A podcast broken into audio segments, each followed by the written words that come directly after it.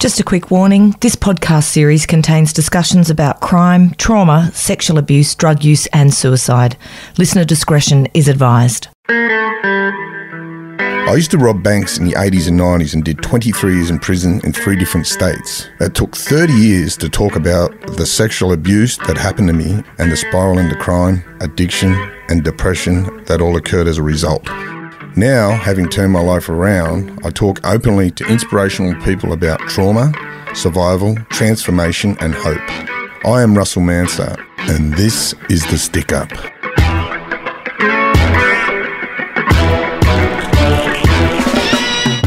Shannon Shotgun O'Connell is an Australian pro boxer who won the WBF featherweight world title in 2013. Also known as the Queen of Australian boxing, Shannon had a tough childhood but learned to turn life setbacks into victories in the ring. Can't wait to share this story. Welcome to the Stick Up, Shannon O'Connell. Thanks for having me. Mate, I've been following your career for a while now and I've been blown away by the adversity that you've overcome to get where you are today. You're about to fight for a world title. I am, yeah. It's, it's been really crazy. It's been a crazy ride. Where did it all start? Where'd you grow up? Um, I'm from Adelaide, South Australia. Yep. Yeah, so I, I grew up um, in and out of different houses in Yeah. Adelaide. Uh, we we sort of grew up in housing commission, so I lived all around all the probably all the worst areas in Adelaide. What's the family makeup? How many boys, girls? I've got two older brothers. Yep. Um, I'm my dad's only child, but my dad was more of a dad to them than their dad was. So Okay. And you lost your dad at a young age, yeah? Yeah, my dad died five days after my second birthday and five days before his 26th birthday. Okay. And was it a, was was it some motorbike accident or what? Speedway accident. He was Yeah. a speedway rider. Wow. The, how was the home life? Was it dysfunctional? Would it be, or was it functional? What was it? It was very dysfunctional. My mum um, struggled a lot with dealing with his death. I only found out later, like, I mean, as in only maybe five to 10 years ago, that um, the guy that pulled out of the race that my dad was riding in, my mum was having an affair with. And the guy that filled in in that race to take that guy's spot was the man that caused the accident. So um, I guess she was dealing with a lot of guilt.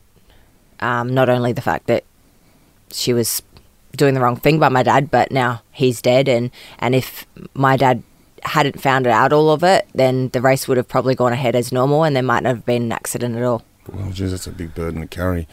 Growing up with two older brothers, is that where you learn how to fight? Um, my oldest brother, my brothers, one's 18 months older than me, the other one's five years older than me. And my oldest brother used to make me and, well, he we all used to fight, but on my mum's waterbed, when back when waterbeds were a thing. Yeah. Um, and it was like you had to stand, like the pers- first person down was out, and I was probably the crazy one. And that's that's where the fighting spirit was born. Yeah. Okay, now, you know, moving around the housing commission areas, so, sort of, how was your schooling? Um, I, I went to a f- quite a few different st- schools. Um, by the time I hit high school, I just used to, regardless of where we lived, I used to catch buses. So um, there was one point where I was catching three buses to and three buses home from school.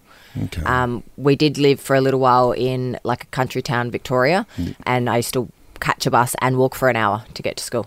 It's a tough gig as a as like that sort of having to get resettled all the time. Did you ever were you ever any, encounter any bullying or anything like that when you went to these new schools? not really. Bullying wasn't really a big thing as, as much as it is now in schools because people just you you didn't really say things behind people's back. If you had a problem with someone, you said it, and and Did you have to just- slog it out in many schools to sort of prove your point? Um, my brother, like my one that's only he was only a year older than me in school, so he was a bit of a tough nut. So no one really messed with me because they were scared of him. Oh, that's good. That's good. Now, Shannon, I'll just touch on something. I know it's a, a raw point. There was some abuse when you were about ten years old. Is that correct? Twice, um, a couple of times. I, I was the first time I was about eight, and then ten. Yeah. Yeah. Who was that by? One of them was a family that my my mum sort of, I guess, had.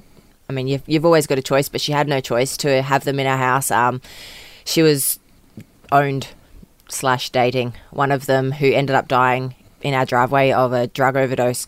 Um, his younger brother, Well, and like I've actually never ever said who it was. Yeah. Um, he's still around, and and I, from what I hear, he's still not a great person. yeah, crazy. And the next time it was what ten years old was it?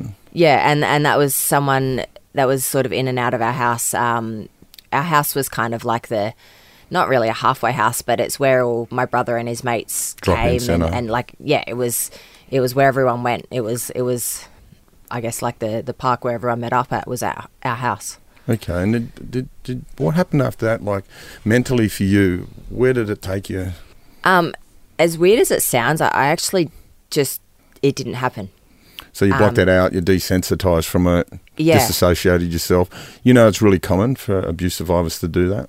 I Mm. never I never spoke about it because the way I was raised, we were all very protective, and my brothers were were very protective over me, and I knew that they they would try and do something about it, and and I, I knew the type of people that they would have got themselves hurt. So Hmm. for me, me being protective, it was to not talk about it or tell anyone because I didn't want my brothers to get hurt. And you you you took upon yourself to have that protecting nature nature of your br- your brothers, yeah.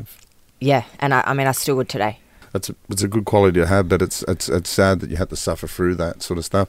Talk about when did the boxing sort of come into things? What age did you start boxing? Uh, I started boxing when I was 20. Um, I started, I was going out a lot, um, partying and, you know, experimenting with party drugs. And it took for one person who was actually the mother of this family that were in our lives um, to turn around and say she's going to be just like her mother.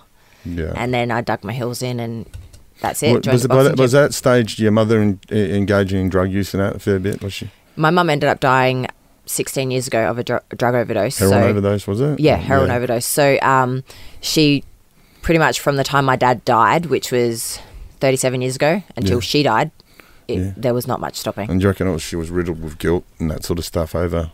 Guilt, but I mean, also heroin's addictive. Like, like she was dealing with depression, but she also didn't. It, she needed it, and Yeah. and I understand that. I, I- it took me a long time to understand that, but I understand it now.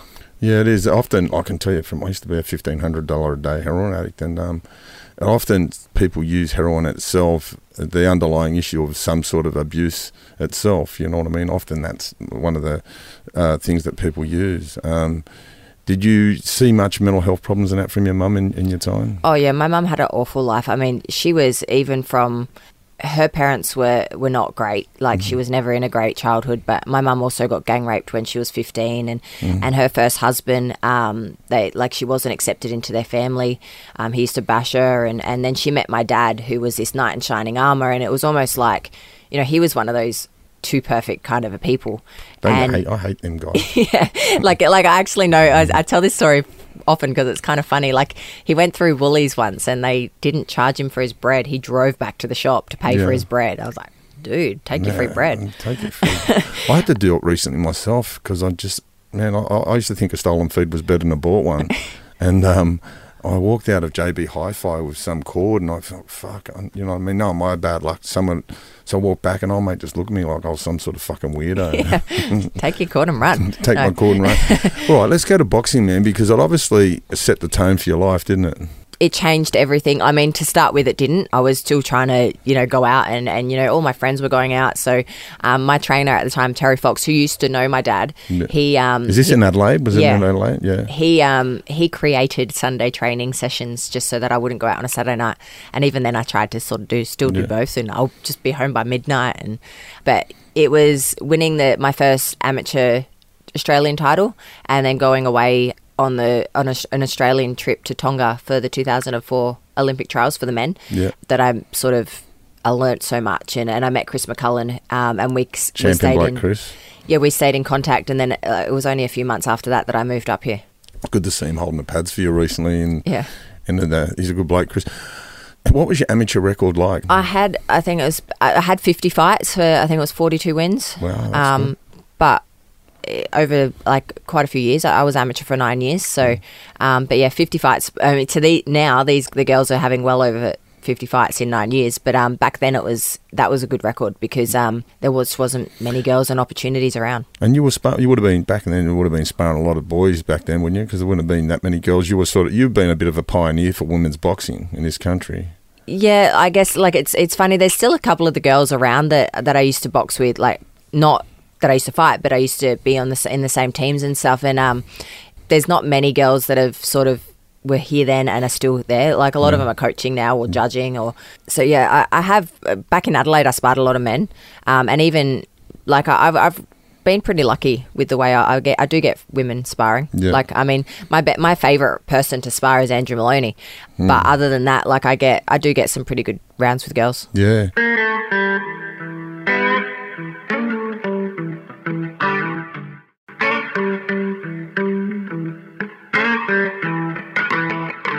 Were you a mum by the end of your amateur career? Yeah. Um, I moved to Queensland in 2004, and my son, my first child, was born in 2006. So Hmm. yeah. I can remember seeing Coop when he was about four, and he had like he was this little kid. He was like a little Hulk, fully carved up. He had abs, and, and I thought this kid's going to be an amazing athlete or a supermodel or something like that. Real good looking kid, really um really well chiseled. Mate, did motherhood change the boxing career at all? Or?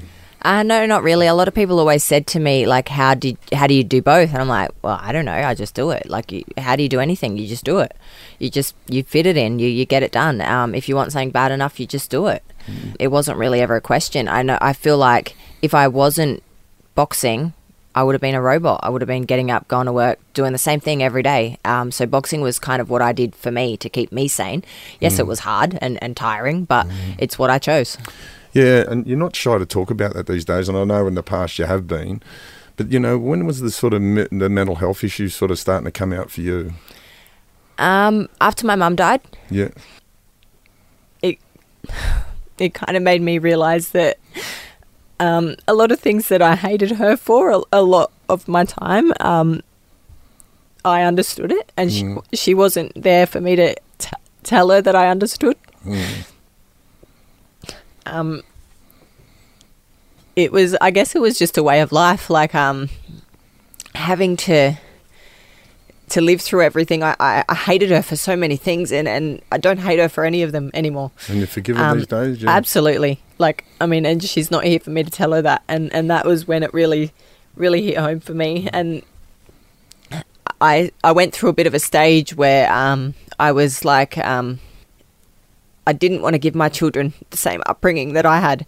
Mm. And it's hard to explain it to. I mean, depression is. It, I never believed in it. I thought, oh, mind over matter, like you know, Yeah. toughen up, stop being a sook. But depression is a real thing, and and Oh, real. I, I I really thought that my kids were better off without me at one point because if I didn't know how to give them a different life to what I knew. Yeah. So, um, I mean, it seems ridiculous now because no kid's better off without their mum. Oh, like, I mean, I. I wasn't doing anything bad. I was, I was trying to do the right thing. Like, for me, my addiction was boxing, Yeah. and okay, it wasn't drugs, it wasn't heroin, mm. but it was still controlling a lot of my life and, and taking It's away a a, a lot of my free time. find was it a form of escapism for you? Was yeah, escaping absolutely, your still reality? is. It still is. Yeah, I, I people al- always question why I train so hard yeah, because it's my way of it's it's almost like a form of self harm. yeah. It's yeah. my way of coping is by punishing myself constantly. Oh, you punish yourself, mate. Um, I mean, it, I've I'm good with it. It doesn't hurt me because I'm I, not everyone can train the way I I do, and I understand that some people would overtrain and burn out. But Yeah. it just the more I the more I push, the better I get. I Um, use I use training myself as it's the best antidepressant because it releases serotonin and the dopamine. They're the two chemicals in an antidepressant, so I get it. Yeah, I get it, and I get, and I, and you know, I, I look and I just go, wow, like uh, at the intensity that you train, I haven't seen too many uh, male athletes that can train at that intensity for the amount of time you can train and the camps that you go into. yeah. Okay, and then along comes Taylor, your girl. Yeah. Well, I mean, my my two kids, the Cooper and Taylor, are only fifteen months apart. So, Yeah. um, it was around the time that my mum died that Yeah. um, Taylor came along, and um, I'm sure it's my mum back in my daughter trying to haunt me. Yeah. okay. I'm getting the same. I've got a 21 year old who thinks he's Tupac, and um, and and fucking he just gives it to me, and and I think it's my mum who passed away last year, uh, saying this is how it's meant to be, mate. This is Yeah. how you made me feel, and isn't it funny how we get that? You know. Yeah. You know, and I, I, just, I just watched your career, and I, I I've I've thought, you know, your career has gotten better and better and better with age. It's I think it's maturity, Yeah. like accepting what I'm doing and why I'm doing it, rather than like I. I I mean, even in the last twelve months, I, I've gone from living my life trying to prove people wrong and living a life fueled by hate and yeah, you're training with a lot of anger. yeah, and now I'm not. Yeah. I've I've been able to let it go. I've been able to accept it. Um, Do you think that was a big part in, in forgiving your mother? Um, played a part in that? not really. I think it's more forgiving myself. Yeah. I mean, even like I mean, at times I have attempted suicide. Yeah, yeah. Um, and and I mean that's where you sort of get to that point where I, I literally there was not a single person that could have told me different. that My kids weren't better off without me at that at that point in time. It wasn't until the second time I did it after I spoke to my brother and he said to me. How do you think Cooper could live his life knowing that his mum didn't care about him enough to stick around? Yeah. he that's not going to make him happy. He's not better off like that. And it mm. made me sit there and go, "Oh shit, like you're right." And the thought has never mentioned come into my head ever again since. That's growth, isn't it? Yeah. That's that's growth. Spiritual growth, emotional growth, mental and, growth. And people might say, "Oh, I'm not blaming anyone for anything that I've ever been through. I'm not blaming. I'm not blaming my mum. I'm not blaming a bad relationship. Like I, I've my relationship with Cooper and Taylor's dad wasn't ever great, but I'm not blaming him. And he's not the reason I tried to commit suicide. Hmm. I, I, it was on me. It was. I was in a bad you had a lot of, relationship but with you had a lot of underlying issues, Shannon, and, and the reality, you know, the abuse leaves some scars that with that. See, what happens is it's been described to me over the years. It's like a pressure cooker, right? So you you keep you keep it in, and on a pressure cooker, there's a release valve up the top and lets the steam out, and we let that steam out in different ways. You can't keep it in unless, and you know what, and, and and the healing begins when you talk about it. I say this right. Perpetrator's greatest weapon is victim silence and shame. I say I've got this analogy I use. I carried this whole heap of fucking shit on a backpack, right? The guilt, the embarrassment, the shame. I think you know I used to blame myself. I brought it on. I made it happen and everything like that. But when I start to tell my story, that's when the healing begins, as you as you do now. And I think you know the, your ability to talk about it is part of your healing journey. You know, and and, and forgiving yourself. Yeah, yeah, definitely. I, I think my biggest thing was I was, I, I, I sort of in my head think I was in a bad relationship with myself. I And, suspected and that, I actually that like myself now. I, I suspected that, that that had happened to you. I, you know, it takes one to know one, so to speak. But I suspected a long time ago. I really did. I just said I thought there's there's something more to this anger than than just being angry and being a fighter and being competitive. Yeah. And it's really good for women to hear someone of your caliber come out and talk about that. That's powerful. Yeah. So you're an ambassador. Yeah, I try to be. I'm. It's it's hard. Like it's. I feel like I'm. You know, someone that like when I when people talk to me, I feel like who the who am I to preach? Like I've not. I'm not perfect, but I guess things are easier to say to people than to do them yourself. But I'm I'm actually there now. I'm I'm happy with who I am. Yeah. I actually like myself probably for the first time in in 39 years. How good's that? Good feeling, isn't it? Like I'm not a bad person. I'm I'm not. I don't do things deliberately to hurt anyone. Yeah. Yeah. And that's that part of that that's that healing, forgiving yourself and we do things when we're hurting. Yeah. Hurt people hurt people. Yeah. That's what we do. Yeah. Absolutely.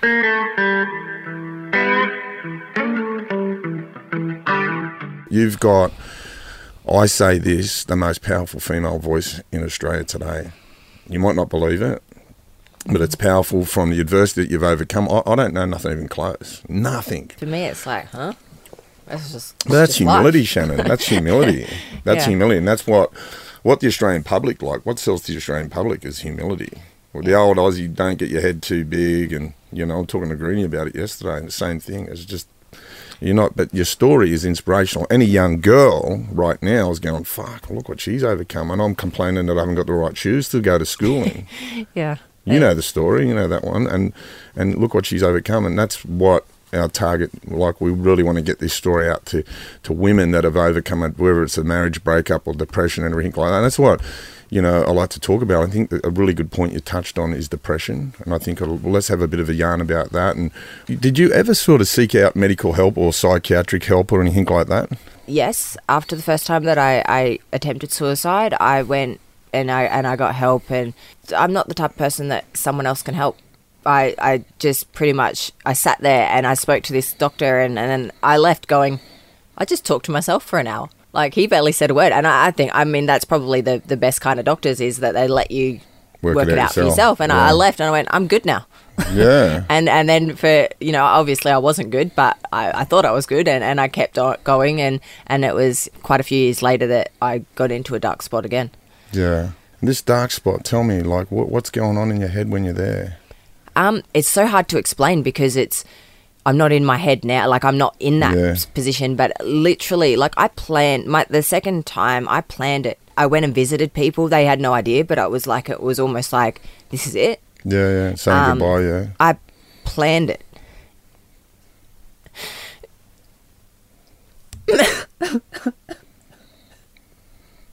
I planned it so much that someone had to kick my door in to find me. Wow. And I was in an induced coma for three days, and I would actually be, be dead. They kept me alive. I, I, I mean, I wouldn't be here. I would be dead. They, they, I was dead. They kept me alive, and, and I came out of it, and I woke up, and I went, "What the fuck was I thinking?" Yeah. Um, There's that realization. But they're coming up to it, because I've been in this spot, right? When you make peace with it, when you think, oh, you know, because I, I went to jail, I got pinched on a stick up and I went to jail and I made peace with it. I thought I'd hurt everyone too much, I was no good.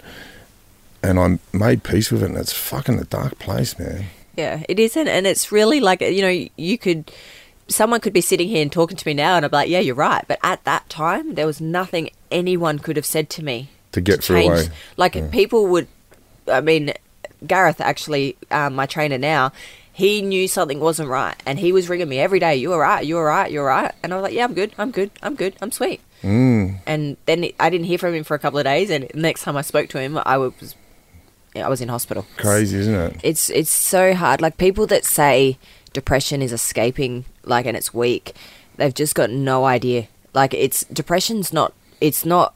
It's, it's you're just not in a normal way of thinking. You're not. No. I'm not just sitting there going, "Oh, today's shit. I might just top myself." Yeah, yeah. Like you're actually in this this way of thinking that there's no other way out, Yeah. and and you actually feel like you're doing everyone a favor. Yeah. Like I really thought, and I mean, I don't know how because, like, I'm I'm really quite close with my kids, and and to really think that they were better off without me Mm. is now I think what the hell. Yeah. Like, yeah they idolise you, your It, kids. it's not possible that, that those kids are not better off without me. Like, Mm. way. I mean, Cooper is my best friend, and I just I, I can't imagine what he would have had to live through. Yeah. So what happened, man? Just tell us after the coma. What was the mindset? What did you do to fucking make the comeback from there? Because this is what you've done all your life, mate. You got off the canvas and fucking started boxing again. Yeah, as crazy as it is, and no one really wanted me to do it, but as I pretty much the day after I got out of hospital, I was in the gym. Yeah. and I mean, my body had been through hell. Like I had tubes in my up down my throat. Like I, you know, I, th- that was probably the beginning of where I started. I lose my voice a lot. Yeah. Um, I also was running a gym, so Yeah. I mean, Did, just you- the- did you have your own gym by then, or yeah, yeah. Yeah. Um, it was five years ago. Yeah, the yeah. last time I did it. Yeah. Um, so Felix wasn't even, even a thought then. Um, but it was. I had my own gym, and and the stress of like the yelling and everything. Like now, it's almost since I since all of that happened. The second I get slightly stressed, I lose my voice. Yeah, yeah. So it's it's you know it's it's crazy. Coming back from it, it was I just literally got out of hospital and got on with life like it never happened. I, I mean, I'm the biggest. The biggest thing for me is always training. If I'm down, go and have a run, go and lift some weights, go and have a fucking sweat, do something. You know, I see these people and they just want to sit on their ass, and you say, "Why you got depression?" Because I'm not doing anything different. Yeah, I, I've been on antidepressants once in my life, and they didn't work. Yeah. I just and I just cold turkeyed them. Yeah. I mean, it, I was sick for a few days, but I just like, yeah, whatever. I'll get over it. For me, I'm, I'm, I look, I, and, and in no way am I sort of say disclaiming any press. Any people, that person that needs them, please take them and, and follow as directed. But for me, I just got, I just got sick of that one level. It never put me down, never put me up, and I like to. I think I'm bipolar. I like to get up. That's yeah. where I'm well, at my I think for me it was like um, they're not going to make you think differently. Mm. Like I've got to. I've got to learn that the way I'm thinking's wrong. For me Have you got an active brain? Is your it. brain a racy brain? Like you? Yeah, I'm a thinker. Yeah, yeah, Yeah. Deep thinker, yeah. Yeah. Um, I, and I'm, I'm also one of those people that I try and think that person's doing this, but why? Like I try and understand it, even Yeah. if it's even if they're doing something wrong. I'm like, what like what are they thinking to do that? So Yeah. I'm always trying to like challenge my ways of thinking. Yeah. Um, and like I bad with OCDs, but also in I, sometimes I get so bad that like I have an OCD about beating my OCDs. Okay, like, so like like if things are like even numbers or something, I'll deliberately go for the odd number. And I've- I've like, gotta read a I- I- book. I, like argue with myself like no, or like I'm big with powerpoints. I can't have there can't be a powerpoint on if it's not being used. Yeah, yeah. Um, and I'll literally I'll, I'll look at it. I'll be like, I'm not I'm not turning it off. I'm, I'm just not doing it. like so, I have OCDs about beating my OCDs. That's good. That's that's just your awareness. I've got the same. I, I can't. I got to read a book and it's always got to be finished on an even number. Yeah. And fucking, I'll, I'll just finish this. See, I would but- deliberately go odd number. Yeah, I'm done. Yeah.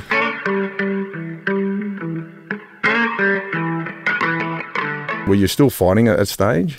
Uh, yeah, it was actually not long after I, I was knocked out. My, my so my pop died. Who my pop he basically he ra- I mean my mum raised me, Hmm. but my pop uh, my my grandparents my nan and pop were there. They were the backbone through my whole life. Everything every time something went wrong, like they would be there. Literally, Were they over here in Queensland? they're in Adelaide. Okay. Um, and I used to run away from home, like legit have Hmm. to run because my mum would chase me, um, even at sometimes to go to school. But um, I used to have to. I used to run away from home, and I'd ring my pop, like hiding from my mum. I'd ring her, ring him from there was a local caravan park, and he'd drive an hour to pick me up, and then he was like he was just the perfect human. Yeah. he he, he did more for me than some dads do for their their Yeah. children. And he died um, a week before I fought in Argentina, and then I went and I fought, and I I I guess my way of turning that around was. I'm not there for my nan, so Mm. I'm going to fight hard. I didn't win, but I, I was. It was a good fight. Mm. Um, and then my way of dealing with that was get straight back in the ring. And I wasn't in the right mind frame. I shouldn't have been fighting, but I was pushing, and Mm. Yeah. and I was pushing my coach like, "Let me fight, let me fight. I don't care. Just put me in the ring." And that was my way of covering up my pain. Mm. Yeah. Um, and then I got knocked out. Yeah. And it was not long after that. Yeah. So I guess that was the whole downward spiral. Let's let's talk about the focus it takes. Like I went into your change room when you fought on Taylor. You know, I was friends with Luke, and um, and how focused you were. I talked to you, and it was like you just stared through me. It was yeah, I don't even remember it. Yeah, it was like yeah, you stared through it, and that's like, and I said, "Fuck, that's focus." You know what I mean? That is focus. What, what's the what's the mindset when you are walking out to that ring? Um, like I'm, I'm looking at the ring, going, "This is everything I've worked for. This is everything that my kids have gone without for. This is everything that, you know, I've, I've been tired, and and I mean, everything I do is in some way about my kids. Yeah. Um. So to me, when I'm at training, I mean, I train through the day. They're at daycare or, or school anyway, but. I'm tired at night. We can't do fun things. We can't go out for dinners. We can't get McDonald's. We can't, you know. I don't. I don't really want to go to the beach on the weekend because I'm tired. Yeah. Um, so they're going without. Yeah. So I'm I'm sort of walking to that ring going, this is it. Yeah. This is why we all went without, and Yeah. this is that moment. Like I, I actually, it's funny when you see people smiling to the ring. I Mm. think, what are they smiling for? Like this is it. Like I'm. Like I'm in the zone. Like I'm ready to kill. There's no smiling here. Yeah, yeah. like like th- this this person across the ring from me. Like they're they're taking away all those things from my children, Yeah. and uh, I'm there for business. So Greeny was telling us something. I interviewed Danny Green yesterday. He was saying he had some bloke on the rope once, and he was bashing him. He said he was giving it to him, and he said I looked down and I could see this bloke's kids looking at me horrified. yeah. Have you ever had anything like that? No, I haven't. But um, my ki- well, Cooper was ringside when I got kno- knocked out. Yeah. Um, and people people put me down. Oh, how could you do that in front of your kids? That's that's not fair. And but to me, I got knocked out, and then I got up and and I went on with life. And and so that's what I was. That's a good analogy right in there. that. That's a good Yeah. analogy for for him. Like I got knocked down and I got back, and that's because that's what we do. That's what I train you to do. Get, life's going to knock you down. Like Yeah. it's what life does.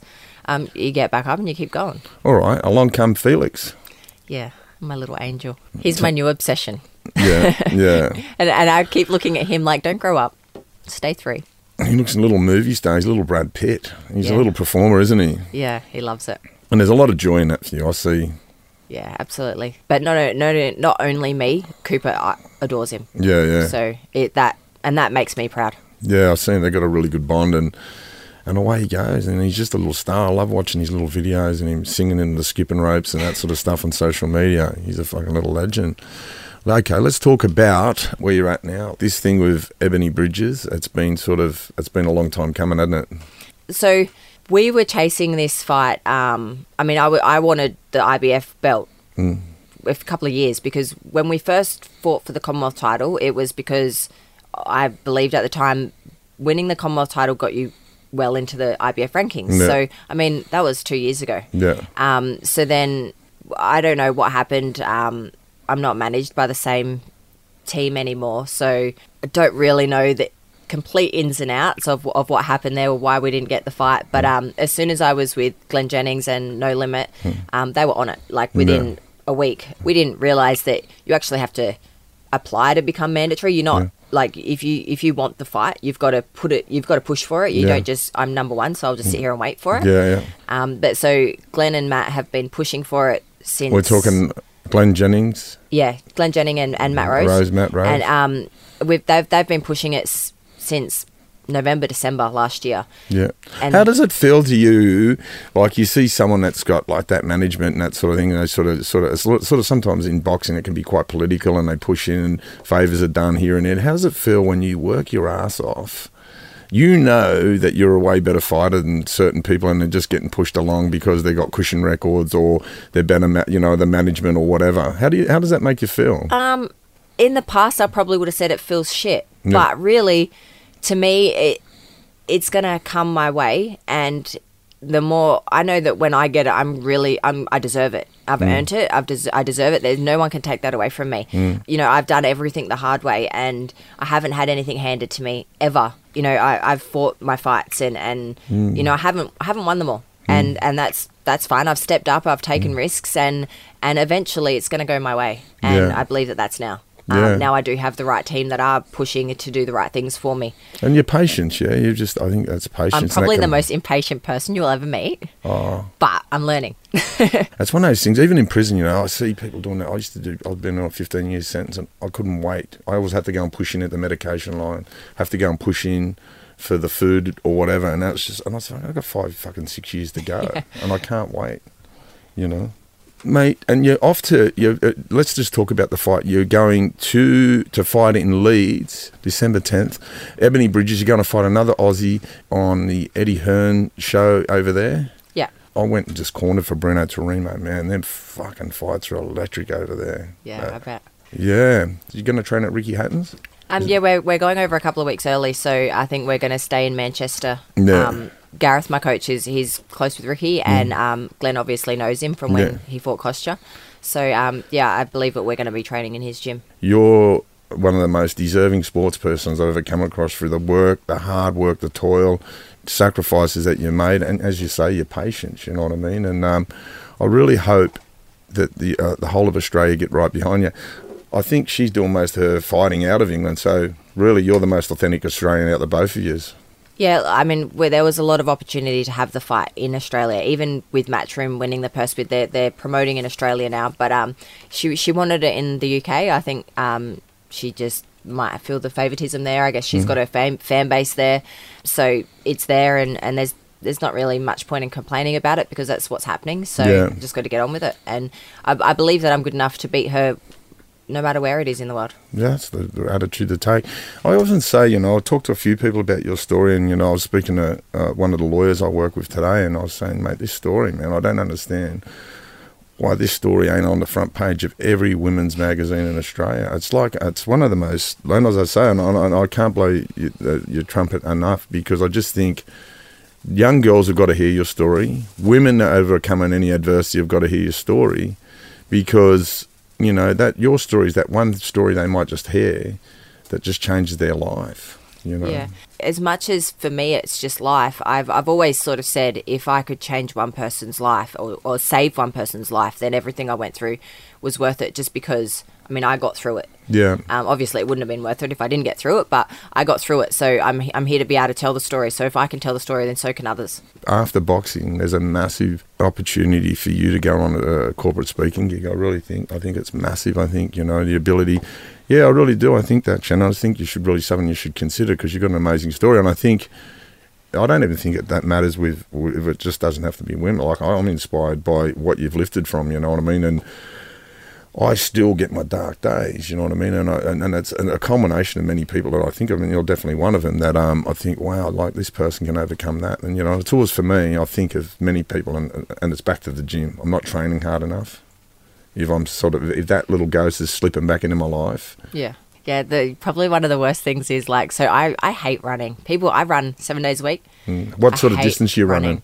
Well, I, I do when I'm in fight prep. I do a sprints program, Yeah. um, three days a week, and on the other days I, I do distance. So um, through the week when like so, say on a Tuesday and Thursday Mm. when I don't have my sprints, I'll run probably six k's because I've got a box and do everything else as well. But on the weekends I try and do longer runs, Mm. Yeah. um, like 10, 12 k's. But it's funny because I think. Oh, it's a shit day. I'm going running, and then you're running. You're like, it's not working. Why am I still feeling like this? so you know you're really struggling when when running doesn't fix things. Yeah. who are who are your idols? Who are your, who are the people you looked up to? No one. No one. Who's your favourite Australian? I'll put it differently then. Who's your favourite boxers in the world? I can't say as a kid because I wasn't a kid when I started, but when I first started, I, I loved Kostya Tszyu, as, Yeah. as cliche as that so- might sound now. Yeah. Um, Because you are on the same management team Yeah, as him. with, yeah, right, but I mean, Glenn it James. sounds like, oh, yeah, right, sure, Shannon. Yeah. But no, I actually did. Cooper was obsessed with Kostya Tszyu Yeah. when he was like two, three years old. But I, I, my reason for not looking up to other, pe- well, not, I mean, other people don't motivate me because I motivate myself. Yeah. they didn't go through what I've gone through and keep going. That. I do that, so. I've got to use what I've done yesterday to motivate me for today. Do you get look? Do you look back and get blown away? I would. Sometimes, even I mean, I was outside waiting for you guys to get here, and, and someone walked past and hey, shotgun, good luck with your fight. And I was like, huh? Yeah. Oh, that guy knows me. Like, what's going on? I think a lot of Like people in Logan know me, but I'm in the city now. yeah, I think you're. I think you're a bit more well known than you think, and you give credit for, and that's that's humility, and that's I think you know that's what goes with what you do. You're not a big head. You're not a self promoter. No, That's it's that- not really my thing. That's that housing commission stuff. That's where, like, I grew up in the housing commission too. I just, you get punched in the head for that shit. Someone would come past and throw a bottle at you and driving past a big head. Yeah. You know, man, I'm really excited. I'm really excited about this fight coming up for you, and I'm really excited for young women in this country to have someone who's so courageous as you to look up to. That's amazing. Thank you. Shannon O'Connell, thanks for being on the sticker. Thanks for having me. Oh, it's been a pleasure.